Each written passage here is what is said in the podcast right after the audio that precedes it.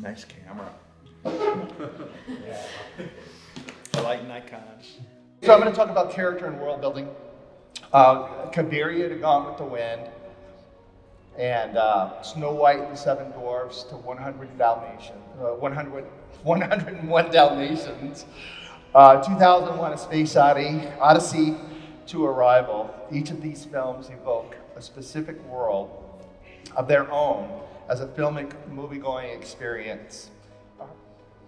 Pretty pictures are nice. Hang them on a wall. Yeah, I, I use that a lot. um, what does a production designer do? So, um, we're visual architects. As one of the first people on a show, the production designer begins by listening to the story and the director, reading between the lines to understand not just the surface of the film, but the hidden deeper meanings, intended or not, that might be open, might open up visual possibilities or spin ideas in different directions. For some time, the job is more story and character related than art or looks related, although they're, they're not mutually exclusive. Uh, we do research to find small, unusual, and specific elements to the world that can help make it unique and work to edit those elements into what best supports and what least distracts from the story being told. Um, visual story development. This is an important one for me, and I am going to read it because I spent a lot of time writing it and I want to get it right. Artwork for animation films during pre production is created not just to explain what will be, but what could be, to excite the imagination and spur other, sometimes better ideas in the minds of the director, the entire crew, by exploring as wide as you can as many of the visual possibilities of the world being created entirely from scratch. Artwork meant only to be serviceable to the production is a disservice to the film.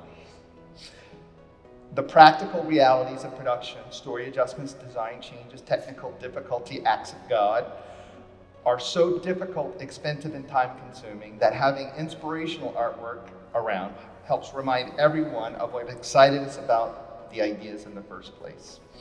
It's also a practical tool for the same reason. When production problems arise, this artwork can help us remember what is and what isn't important by offering sometimes simple solutions to very vexing problems. Uh, it's easy to get lost in the weeds, really, you know, in the middle of production. What is the most important aspect in the art direction of a movie? The story. it's true. The story. It's like figuring out what the who, the who, what, when, where, and why is this in the movie? What's the history of it? What what what is that? Make what? Why is this what it is when I'm looking at it? So that that. And then the second thing that's the hardest is making sure that what we're doing is right, but also that it is uh, it feels uh, organic to the story. That it's not trying to steal attention. It's not saying, "Hey, look at me, look at me, look at me. I'm important." You know, when I should be paying attention to these two characters talking in the foreground, or crying, or hugging, or something like that. You know. So, so. This is a design board from Up. You can look at it yourself to see as we're starting to think things through. Defining and clarifying this stuff is it takes a lot of time, a lot of discussion, Sometimes a lot of artwork. Sometimes we pin words up, you know, start looking at shapes and, and, and broad visual themes. How does it relate to the film? What path can be followed to become a production designer? Oh boy, you can go. There's so many choices these days. It's really good. I, I think, uh, well, for film production design, I think um, they can study uh, costume, theater design, lighting. You know, I think you can study architecture. Mm-hmm. Um, draw, learn how to draw. I think drawing is very important, even still very much today. I think it's not about drawing, it's not about the technical facility, although it is, you know, it's, it's learning how to draw well. It's about learning how to see. Mm-hmm. It's about looking at something and drawing it, not, not on a computer, freehand with a pen on paper. Mm-hmm. It's, it's like paying attention to something and drawing it. And, and there's an osmosis that happens between your eye and an object and your hand and your brain and then onto paper that helps you remember those specific small oh I, am looking at that lamp and i see a fingerprint on it that's weird okay you know? mm-hmm. someone must have been trying to and suddenly a story comes out of it someone's trying to put the bulb in and they're holding it too tight and so they're finger burns through. I don't know, you know, are dented or broken or something. You know, there, And there's, watching- suddenly it's a story there. And watching films. And well, sure, watching films too, but looking at things in real life, I think, is the best way. You know, and and if you learn how to draw, the computer is very cool and very fast, but it's not faster than drawing. yeah. And uh, and uh, it's also just it's a good mental exercise to really pick up and notice details. You, know, you that and honestly, in a way, you could. I have yet to see anyone be able to do straight onto the computer, being able to draw it and see it and like. I wonder why. I wonder why those drips are on this metal over here. You can see it over there. You know, um, what what is that about? Oh, put that in my drawing. You know. So yeah, I think it's important. Yeah. Uh, another film that I like because of the visual touchstones that, again, the audience gets used to and they get to also modulate them over time is Paper Moon, 1973 film. Oh, sorry, let me back up. By Peter Bogdanovich and it's designed by Polly Platt. It's about a grifter in the Great Depression who is outsmarted by a child who turns out to be a better at grifting than he is. Uh, uh, they strike up a business relationship that eventually leads to a friendship. So, if you haven't seen this film, highly recommend it. Please do. You know, uh, to track their success and setbacks, the film design utilizes a series of hotel rooms throughout the film. The designs of the hotel room by production designer Polly Platt and how they're presented really make the characters' relationships clear. Um, by going back to the hotel room, it gives the audience some familiarity and they're, become used to, oh, we're going to another hotel or a hotel room. Um, they don't have to think about it anymore in a way, and really they get their time to focus on the characters and the dialogue and the scene that needs to be played. But it's also kind of underscoring their situation. So with this film, we go through a series of hotel rooms. We have the first one, which is one room and one bed. He sleeps on the floor.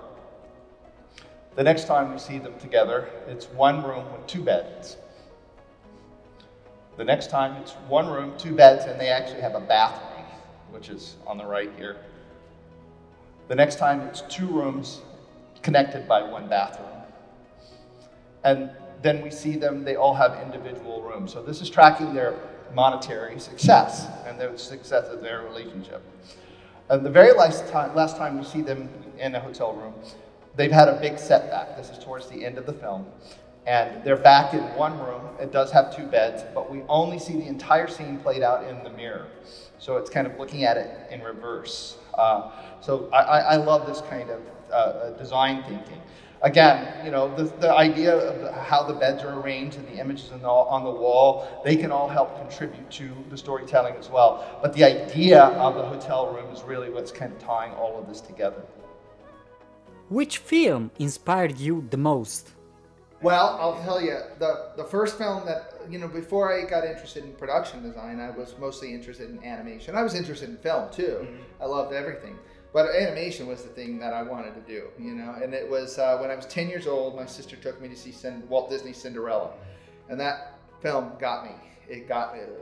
You know, the scene where uh, they leave her, they tear her clothes off, and she runs through the house and she's crying, and the fairy godmother shows up. I'm just like, "Ah," you know. And, but then I was happy at the end and suspenseful with the mice and the key up the stairs. It's got everything you want in a movie, you know, and it's 79 minutes long, and it's everything. Great songs, great emotion, great characters, drama, you know, very tight story uh, it got me, and and that was the day. The next day, I went to the library and I wanted to know everything about animation, you know, which then led me to more films, which led me to animating, and then the business, and then production design. So you know, uh, production design wise, if there was a film that really stuck in my head as a kid, it would probably be Citizen Kane. You know, just like like what what what why is this what it is? I don't understand this. You know, so I wanted to figure it out. So. Uh, another film, more recent film, that just I, I, I like a lot, uh, in particular because of the design work, is The King's Speech. It's uh, from 2010, to 10, directed by Tom Hooper. It concerns England's King, King George stuttering condition and his attempts to overcome it as, as he becomes the King of England when his brother abdicates the throne. So, what is the film about, really? It's about vocal constriction. So the film is shot and designed, uh, designed to be shot in very, very tight quarters and close-ups, and a lot of the sets kind of indicate constriction and narrow spaces from, you know, even fog can kind of make you claustrophobic. Uh, the street kind of very narrow. Um, and of course, the, the, the um, elevator with the, the, king and you know queen in it, very tight. And you get to his vocal coach, played by Geoffrey Rush, and they use slightly wider lenses, or very much wider lenses, and open spaces, and objects in the room are evenly spaced. You still can't see out the windows, they're still fogged over. Um, the wallpaper on the back wall is peeling off. You know, I, I, I think that that was to, to show that it's not a physical problem, it's a mental problem that he's having. And they want to the doctor wants to peel back the layers to figure out why is he stuttering. I always thought the nice, one of the nice touches is the first time we cut into the room this angle, which is on the upper left, is that fireplace in the back, which looks like a giant throat, you know? Again, these are more scenes of the king, very tight spaces and constricted at the top. And then lower is uh, his teacher, Geoffrey Rush, especially the image on the right at home. He lives in a very small apartment, but things are evenly spaced again. They're using wider lenses, and it feels a lot larger than it really is. You know, there's breathing room. And one of the nice touches in the film is as the king's about to give a speech at the end of the film, is Geoffrey Rush walks over and lifts and opens the window. It's uh, one of the, I think it's the only time in the movie he does something like that. And then the king gives a speech, and his family walks out and onto the balcony into the entire open air, you know. So I, I love the, the, the big picture thinking on this film, I think is terrific. What about Pete Docter as the new chief creative officer of Pixar? I don't know yet. I don't know yet. You know, when I finished, when you're working on a film, especially at the end, especially when they take a year off of your schedule, which they did, you're so focused on that film. You're just like laser focused finishing, and then it's done, and then you're like, huh? You know, and you're looking around, and oh, they painted the room. Okay, there's new people. I don't, you know, it's like that. Every film is kind of like that, and um, I don't know yet. I took time off after the film. I needed to deal with some personal stuff, and. Uh, I'm just now kind of getting back to the studio, so I don't know yet. I love Pete. I'm excited. Pete's Pete's got a tough spot too. He's in a tough spot in that he's directing a movie. Um, he started directing the movie before he was named in his new role, so he's doing both. It's hard for him. Uh, I don't envy that, um, but he's also very good at it. And his new film's going to be terrific. I, I know. I've seen it and uh, um, but I I know Pete is uh, exactly the right person for that job. I think he's I, I can't imagine anyone else doing it, or certainly not anyone else doing it better. But I don't think we know yet. I really don't. I think animation takes a long time. Um, developing new projects and getting them into production, and then actually making them, and then distributing them and marketing them. It can take uh, a long time. So I think it's a slow boat. I, I I uh, certainly wish Pete well, and I'm excited to see what he does, but I, I don't think we know yet. I really don't. Uh, Incredibles 2, I talked about on Monday. Uh, this is the original Parr home. It had was kind of pointed down in the middle, a little bit angry, a little frustration that the family was stuck in basically a witness protection program for superheroes. Um, we did a lot of research for the new home. We went to a place called Sunnylands, which is uh, Camp David on the west coast for uh, visiting dignitaries, kings, queens, and presidents. Actually, it's the only people who can use it. In order to go there, we had to get approved by the Secret Service. So and we put, I found these online, we weren't able to take photographs. Huge building, big rooms, but one of the odd things was it also had lots of small rooms. The, the, the, the upper middle image, this was President Reagan's bedroom. It's about 12 by 16 feet. That's it. That's it. You know, uh, the window is behind the camera, I believe, uh, and it's floor to ceiling, and it faces out into a golf course. But it was not ostentatious at all. They were very, very human scale rooms. After spending all day in these giant rooms, people felt like they just needed to get away. So they would make sure to design into the home these smaller rooms. We did the same thing for the Parr house as well. Um, part of it was to put that idea across. Part of it was the director had, Brad Bird had concerns about is every scene had them going to be in a big, big, giant room. Uh, you know, it's uh, a little hard. We need some variety as well. So we did take that idea and play it up. This is the big room for the house. And this is one of the smaller rooms. It's kind of the side room where a lot of the action takes place. And we had the kitchen as well. Uh, the, the, the, idea of the, the bigger picture idea of this house, though, was a home too big for the family. Yes, they're a superhero family. Yes, they're glad to have this home. But over the course of the film, they realize, you know, it's really them and their relationship that matters more than this big home. So, so uh, I thought it worked fairly well. Actually, I thought it worked very well. So I like the I like that house. I want to live there. So. After 15 years since the first movie, how is it to return working on a sequel? Well, first of all, it was a, a blast because Brad Bird makes it fun. He, he was the reason I, I mean, he was the reason I would have done anything, any movie he wanted to do, I would, I would love to work on, just because he's so much fun to work with. He really, you saw him talk. Did you see him talk? Yep. He's like that, really, all the time, you know, and uh, it's exciting, and it makes you work hard, you know, and makes you feel good because you know you know it's going to be hopefully something great you know doing a sequel of any kind there there are certain things that can be a little easier and then there are certain things that people think of uh, that, that, it's just hard. It's actually in some ways a lot more difficult. Um, the big technical advantage we have is that the characters are designed for the most part. The family was designed for the original. We could make them look better. We could do things we couldn't do 15 years ago. But there's only one set in the film that was uh, in the original film. That was E's house, and even that was rebuilt from scratch, but and much better technically than it was before. Um, there was a version of the film early on where we went back to a few other sets that were from the original film, but that got scrapped. So, um, but everything else in the film is new, so we had to design everything as though it were a brand new movie. Um, what what I wanted to do as well is expand on it, make uh, and and and I didn't want it, it. wasn't necessarily that I needed it to be bigger because there's not a lot. you can't make it much bigger than the original film. It's pretty big in terms of scope, right? Um, and going to Nomanisan Island, you know.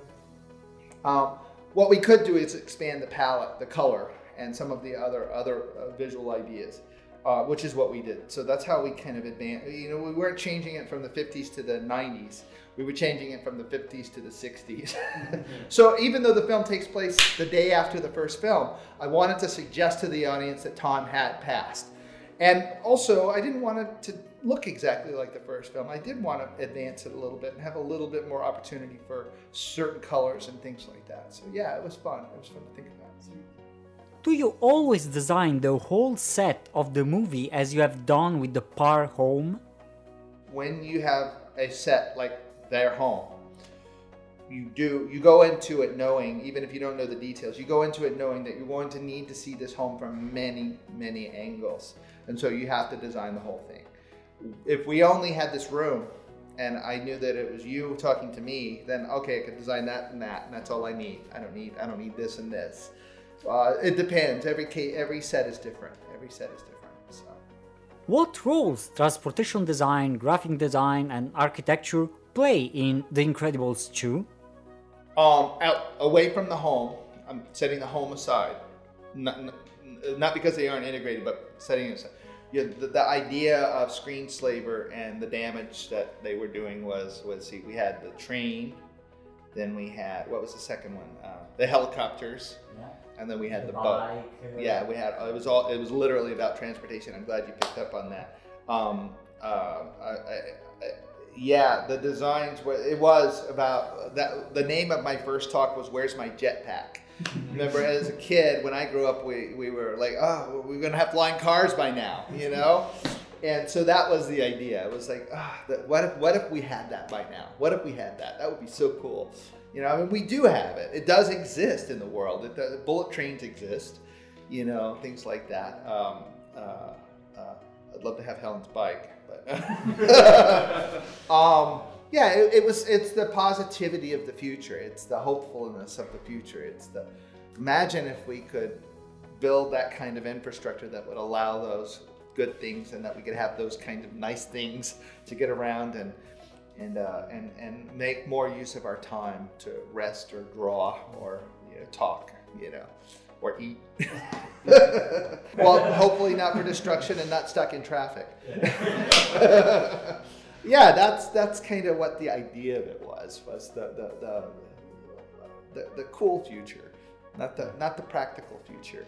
I think. Uh, I said that in my quote. A lot of the artwork, well, you know, it happened with uh, NASA in America too. Uh, it happened in the world in general in the early 70s when, if you look in the 60s for the NASA paintings of Mars travel and space travel, it was like, wow, cool. That's what it's going to be like. And in the early 70s, with budget cuts to different agencies and government, it, ne- it wasn't about what might be it became about what we know we can do. And so uh, it, it, and it became boring. you know? Um, one of my coworkers thought when they were doing the space shuttle, you know, it's like one of the coolest things. They should have done this, by the way. They should have done this. Is they should have given them capes, and they should walk out, you know, with cape and have a fan off the camera blowing the cake. And you know, the second they get on and shut the door, they take it off and put it away. It's fine. But it's just to see them go, that would have been the greatest thing and simple, you know. Um, that that's the kind of thing I think uh, people want to feel and see, and and and uh, a certain promise of the future, you know. So yeah, I, I say that in my talk uh, about production design too. Is I see a lot of films. They paint what exactly what they're going to make and that's I, I understand why budgets and schedules. I get it, I get it. But imagine if they could spend a little more time kind of imagining something bigger and better than that uh, to find the best thing for that idea. You know, uh, that that's the same kind of thing. I, I think that, that that part is important. Design matters that way. So, one of my first efforts on Finding Nemo was to try and generalize the entire film into a graphic form. I wasn't sure what this was going to bring to the table. I really didn't. I just thought I needed to do it for some reason. I, I wanted to figure out how to discover what we were going to need for production. So uh, I did it in a very simplified graphic form, and it was to help break down how to think about what we were going to need. So, uh, for lack of a better term, I called it a shape script, which was, again, a very, very pared down graphic of the entire film. Uh, the film's about an overly protective father who has to traverse the ocean to find his lost son. The further he got away from home, the less protection he had. I propose using the plate coral here at the top as a way to hold the father down. He's holding his son down, so it kind of kept him down. It's very protected. And as they go out to the coral reef, of course, it opens up a bit, and then we have the drop off. And then when we see the Father rise to the surface of the water, the water is actually very high in the frame. And then we rise, and then he actually sinks to the bottom of the ocean and then proceeds with Dory across the ocean as we see the, the ground slope down. They actually go to the very, very depths of the ocean where they see the anglerfish. It's pitch black. And then they end up in the middle of the ocean. Uh, um, let's see, as the ocean floor slipped away till they're, they're fully exposed and lost in the full open ocean here. So this is actually, uh, my, my, I actually went through the film and found the final film frames of that graphic representation. Um, and, and then this is the remainder of the film. This is inside the whale, getting kicked up by the whale. Uh, the next time they rise above the water, the water level is much lower in the frame. And then when Dory, father says goodbye to Dory, again, it's sloping back to screen left. And here we are back at the reef at the end of the film. It's very open. And then this was a little doodle I had done showing father and Nemo hugging at the end of the movie. And then uh, this is the last shot in the film as you see Nemo on the back of Mr. Ray literally disappearing into the water, you know, into the depths of the water. So, and this is the representation of that. The biggest, I took that idea though, and but I, one of the things i'm still getting used to is the, uh, the ability to, for the computer to really work in a z-axis. I come from hand-drawn animation. I'm a big believer in the clarity of a two-dimensional frame. We work in the third dimension, but the film is still viewed in 2D, even if it's stereo, right? So the, the clarity of a two-dimensional image still holds great sway with me. So I kind of hit on this idea and I pitched it to the director, and it was kind of exactly what he was thinking as he was uh, imagining some of the film. Um, what that was was the water density. This is these are frame grabs of traversing the whole film as well. And the idea would be that at the beginning of the film, you know, Nemo's father was the main character. Uh, he was afraid of the present and future because of something that happened in the past.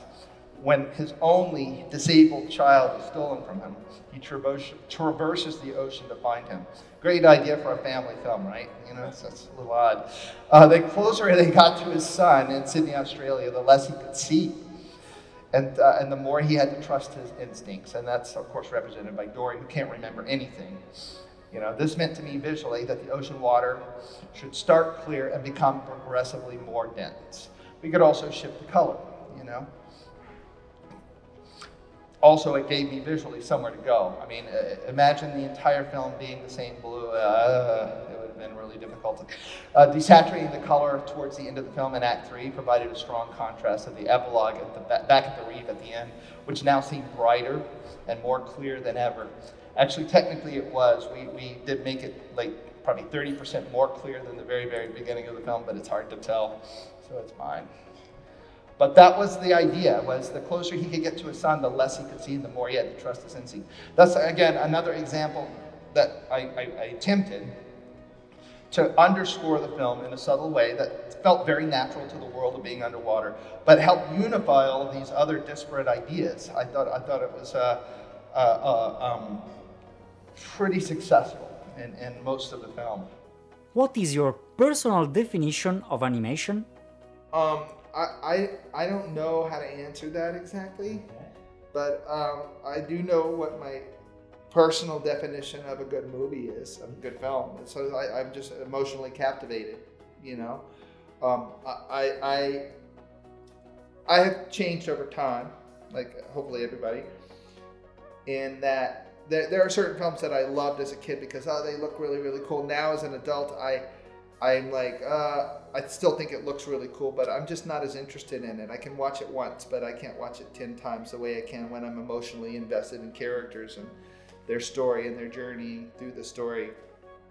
Um, so it could be live action or animation. I don't care as long as I'm really caught up in the story. So yeah. So I, I, I love all kinds of films. So we can see a lot of movies that add too many elements on the screen. What could be the reason for such an error? I don't know. I, I don't know. I think it's a lot of things. It can be it could be the director. It could be production. It could be they ran out of money. I don't know. Um, I do know. One I know is that has happened. Is that a film production designer in a live action film that maybe has a lot of computer effects work in it. Um, but the live action film production designer often, when the film is shot, when it's finished, they're off of the film. Now, there's another year of visual effects work that has to be done. And if it matters to the director, they keep the production designer on to make sure that visually they're kind of following the plan that was established. Very often that does not happen. Very often uh, another person, a visual effects producer, will come on and if you're lucky, you get someone who really respects the design intent of the film. But sometimes, not always, but sometimes you get product. Uh, uh, uh, uh they want to. They're trying to do the right thing by helping and making it better, but they're not following this the ideas, the visual ideas, and so they start doing all kinds of different things, and it starts looking like that. So I, I, I'm, I'm only imagining that that's what's going on. I've seen it happen, but uh, I don't know. Every film is so different, you know. Um, it, it's, it's, it's very hard to do. Yeah, yeah. There's a quote from filmmaker John Waters. I always loved. He said, "There's a big difference between bad taste and no taste. Bad taste always being better because somebody thought about it." Um, a lot of these films that I think you're talking about are no taste. They're just kind of whatever. You know, oh, I've got a cool shot. I'll make it really cool. And they're they are. They're making that shot really cool. But what does it have to do with this shot and this shot and this shot and this character and the, the bigger picture design? It often doesn't have much to do with it. So it becomes that. So. So WALL-E, WALL-E was the next film I, I got to watch. Again, I was struggling to find a lot on that film. It was very difficult. Um, one thing that happened with the production of WALL-E was that WALL-E Act One actually came out fully, fully formed. It was pretty much the first pass of boards is pretty much what's in the film. That rarely, rarely happens. I've never worked on a film before since that that's happened. So. Um, I used to just dive in doing drawings, and I still can do that sometimes. It's uh, it's fun, you know. But with this, I actually started just putting up words. I would get uh, my cards out and just write little uh, an thesaurus, and sit down and imagine each character. Uh, this is a slightly cleaned up version. It would be a lot messier for a while, and I would just describe the character with words. And uh, there's Eve, and then there's the Earth, and then there's the axiom Buy n Large. It's a quick, efficient way to get my head around the character and contrasts, and, and of course the research that we're going to need to do, and just ideas, just ideas before I start drawing. You know, what I knew launching into WALL-E that was the main character was a bucket of bolts. You know, he lived in a world overrun by trash. His job was to clean up that trash, one 14.5 inch cube at a time. Yes, they, that's exactly their size.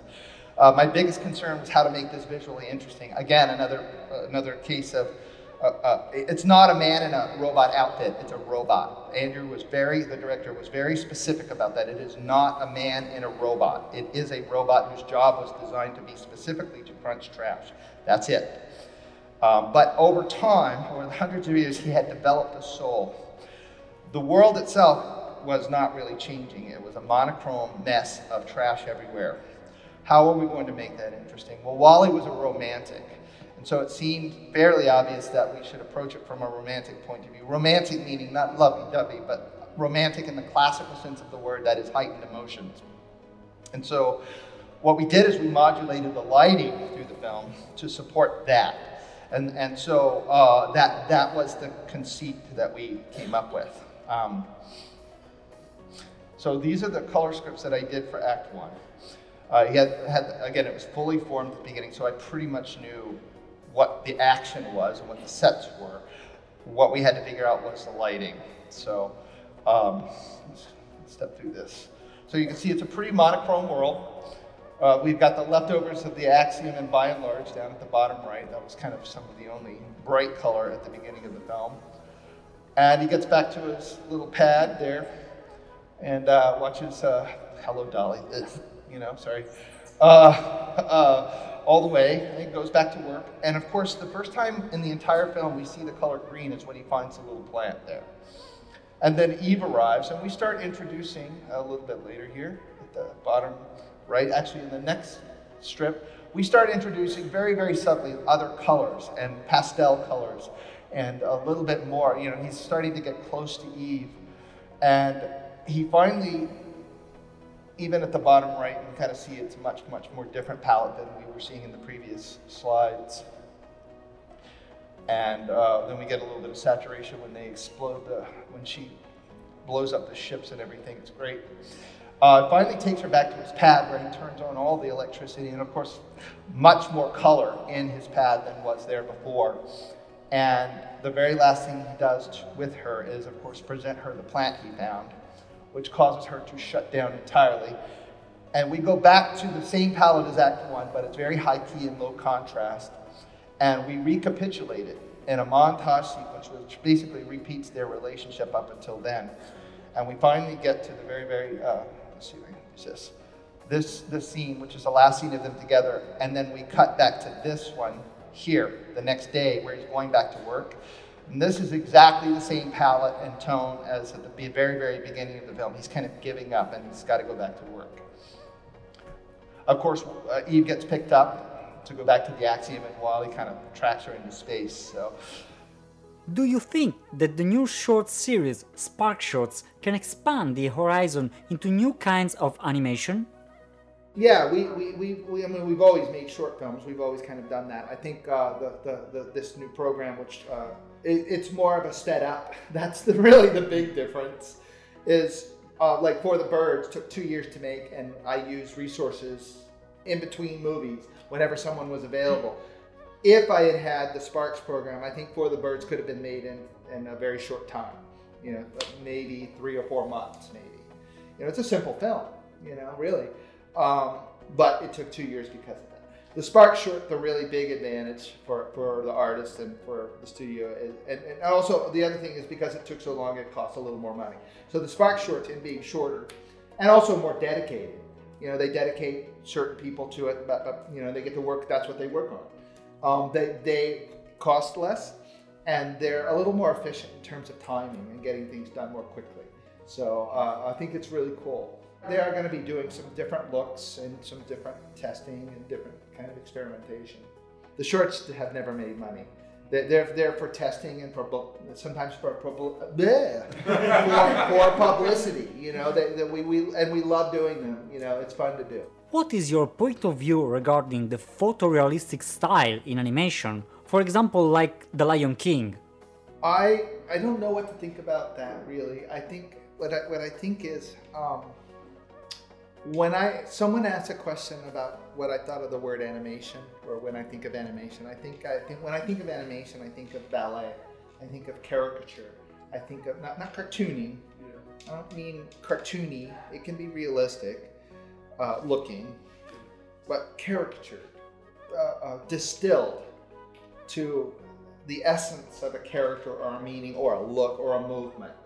Um, when I see a lot of live action looking CG films where the character, it's kind of like, uh, uh, do you know a rotoscope when they trace live action? When when they only trace live action, it kind of looks like like we're just moving around talking.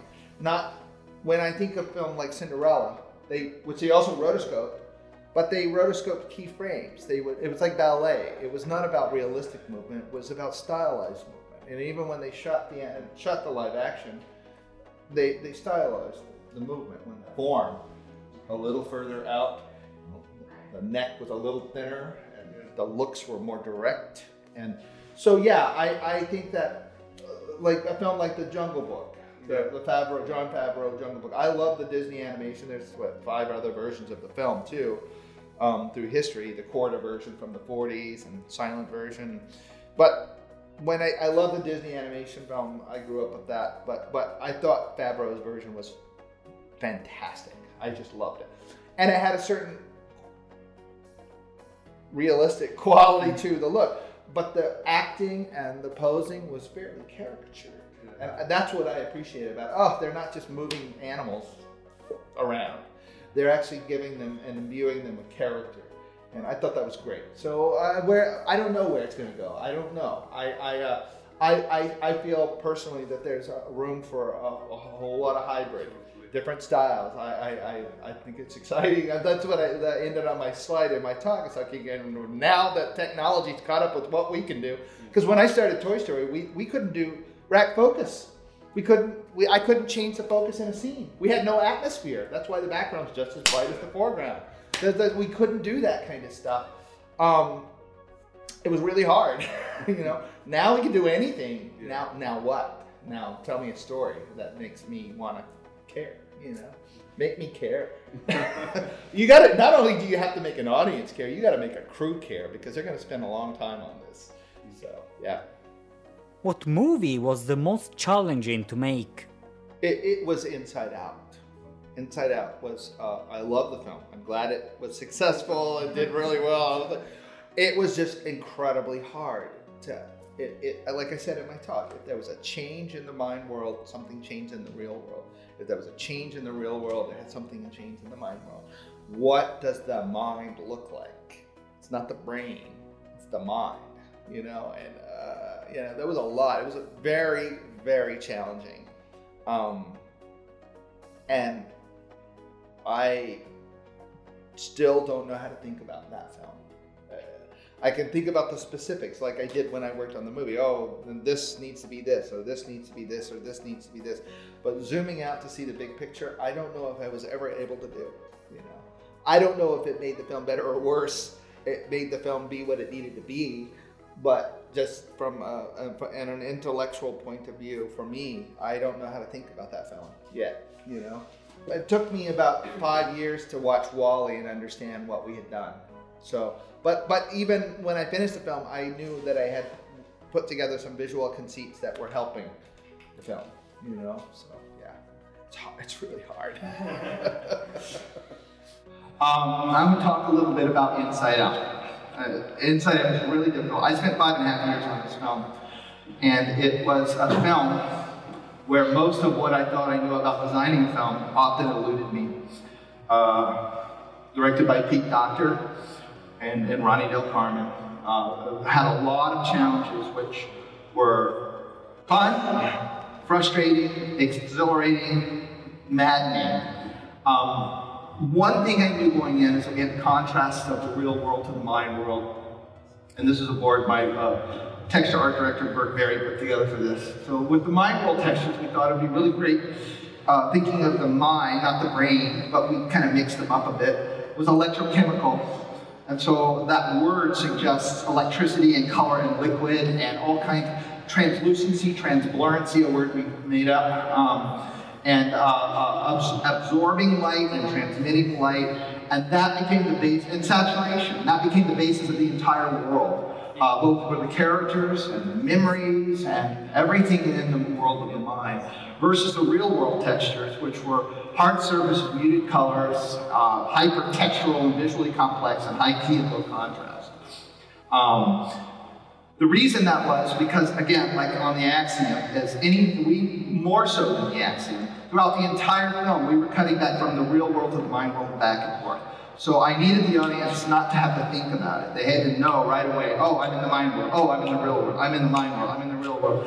Uh, and that, that, that unto itself was a challenge. Um, designing the real world was actually pretty straightforward for us this is a real world component of some of this, and then we cut to the mind world. So you can see the contrast of the color and the and, and, and, uh, values. The only thing that we were able to do, of course, was towards the end of the film unify the worlds by uh, desaturating it as, as, as Riley became depressed and kind of unifying the worlds until they came back together at the very, very end of the film. What this was about, seriously, was one of the most difficult choices we had to make in the film was what would be the sky color in the mind. I had done a whole series of these early, early paintings. Um, and I couldn't figure out what we wanted. Pete Docter had this idea that depending on Riley's mood, the sky would change to that color. So if she was angry, it might be red. If she was sad, it might be blue. We were afraid it would look like Malibu lights spinning in her head. Um, so we had very little time left, and I dragged the, the, producer, Jonas Rivera, Pete, into the art room, and I said, you know what? I did all these little paintings. They weren't about the sky at all. They were about a lot of other things. But one thing that's in common is all the sky colors are in a very tight range, very neutral. And I, he said, well, they asked me why, and I said, I don't know. It was intuition ultimately what I discovered is we have so much color on the ground with the characters and the memories that I needed something neutral for that to read against and look pleasant so that it didn't just become a cacophony of color and, and light.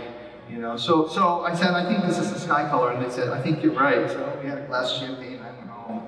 You know, it's uh, crazy. You have tried a lot of diverse roles in your life.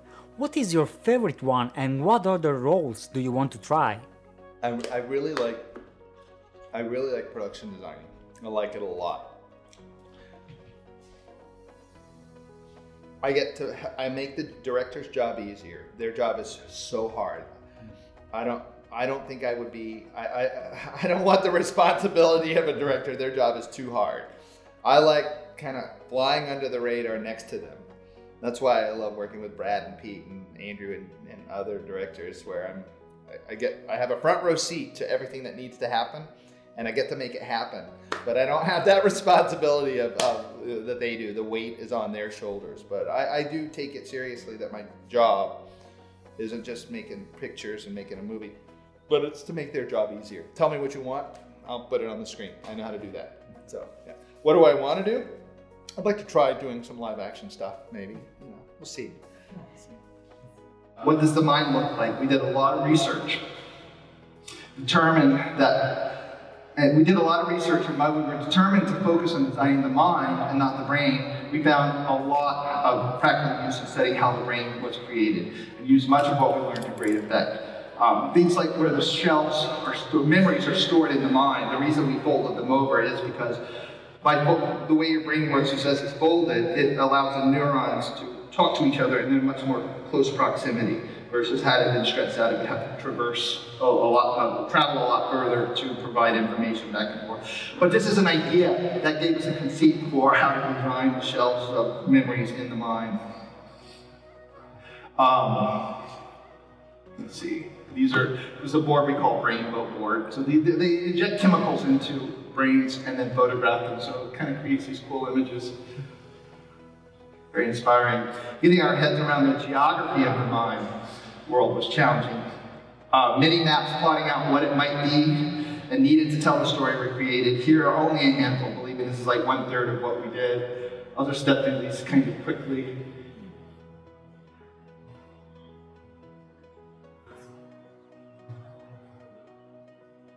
What is the mind? What does it look like? Where are we? You know, uh, how does it work?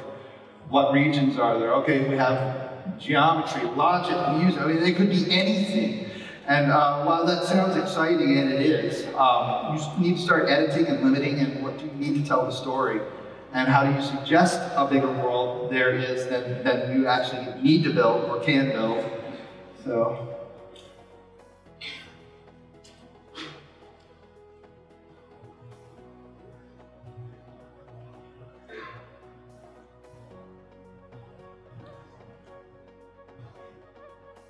and we start honing in on it. As you can imagine, solidifying what this all meant was incredibly difficult. I worked with a terrific art department that generated more artwork on any film that I worked on at Pixar, probably the most of any film at Pixar. I here are only a few of my early paintings exploring both the real world and the mind world, uh, very early on.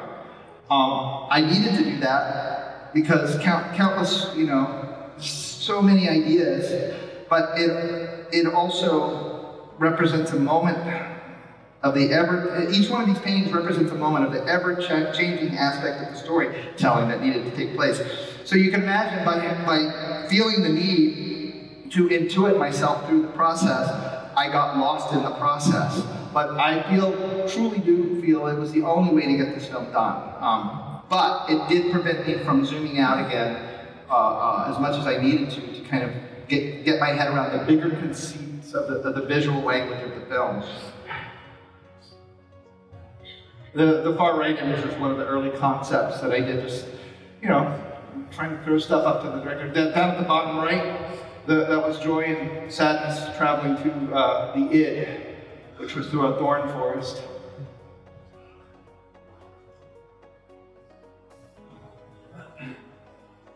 At one point on the upper left, you can see it looks like a little bit of a theater. Riley actually went to visit her grandmother who passed away. was a hoofer on, on Broadway in the 20s and 30s. The train of thought was a much bigger aspect of the film for a long time. Fell away. It's still, I mean, it's still in the film, but it fell away. Um, the lower right image, that was where Riley lived in Brooklyn. Um, but that's all she remembered was her building. You know, she just imagined it being in a deep forest. That's all she could remember.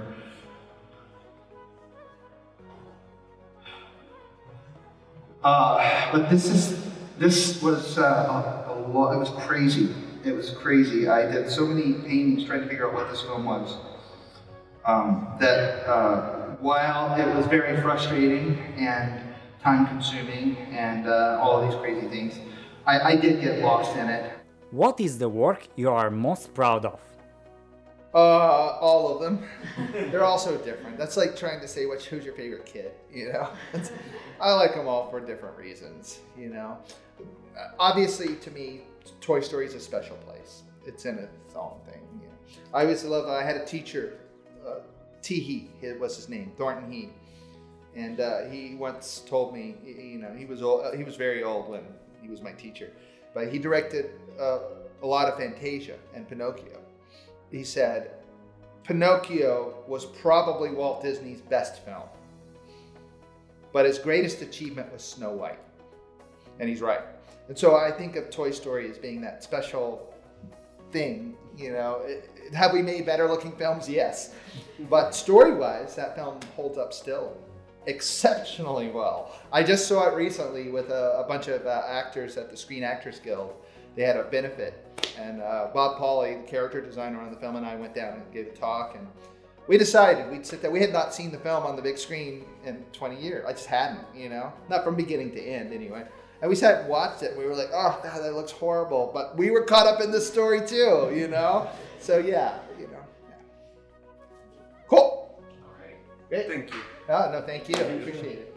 I hope I answered your questions. Yeah, All right, good. That is my quote from my friend, Jason Deamer. I use this in every talk. And it's pain is temporary, suck is forever. Digging a little deeper matters in the long run. If you need to make a change and it's going to make something better, not just different, but better, more clear, more understandable to an audience, it's worth it. Because it's going to be there for a long time. So pain is temporary, suck is forever. Quote by Jason Deamer. So uh, sorry for going over, but I really felt that I needed to get that out of my system. So.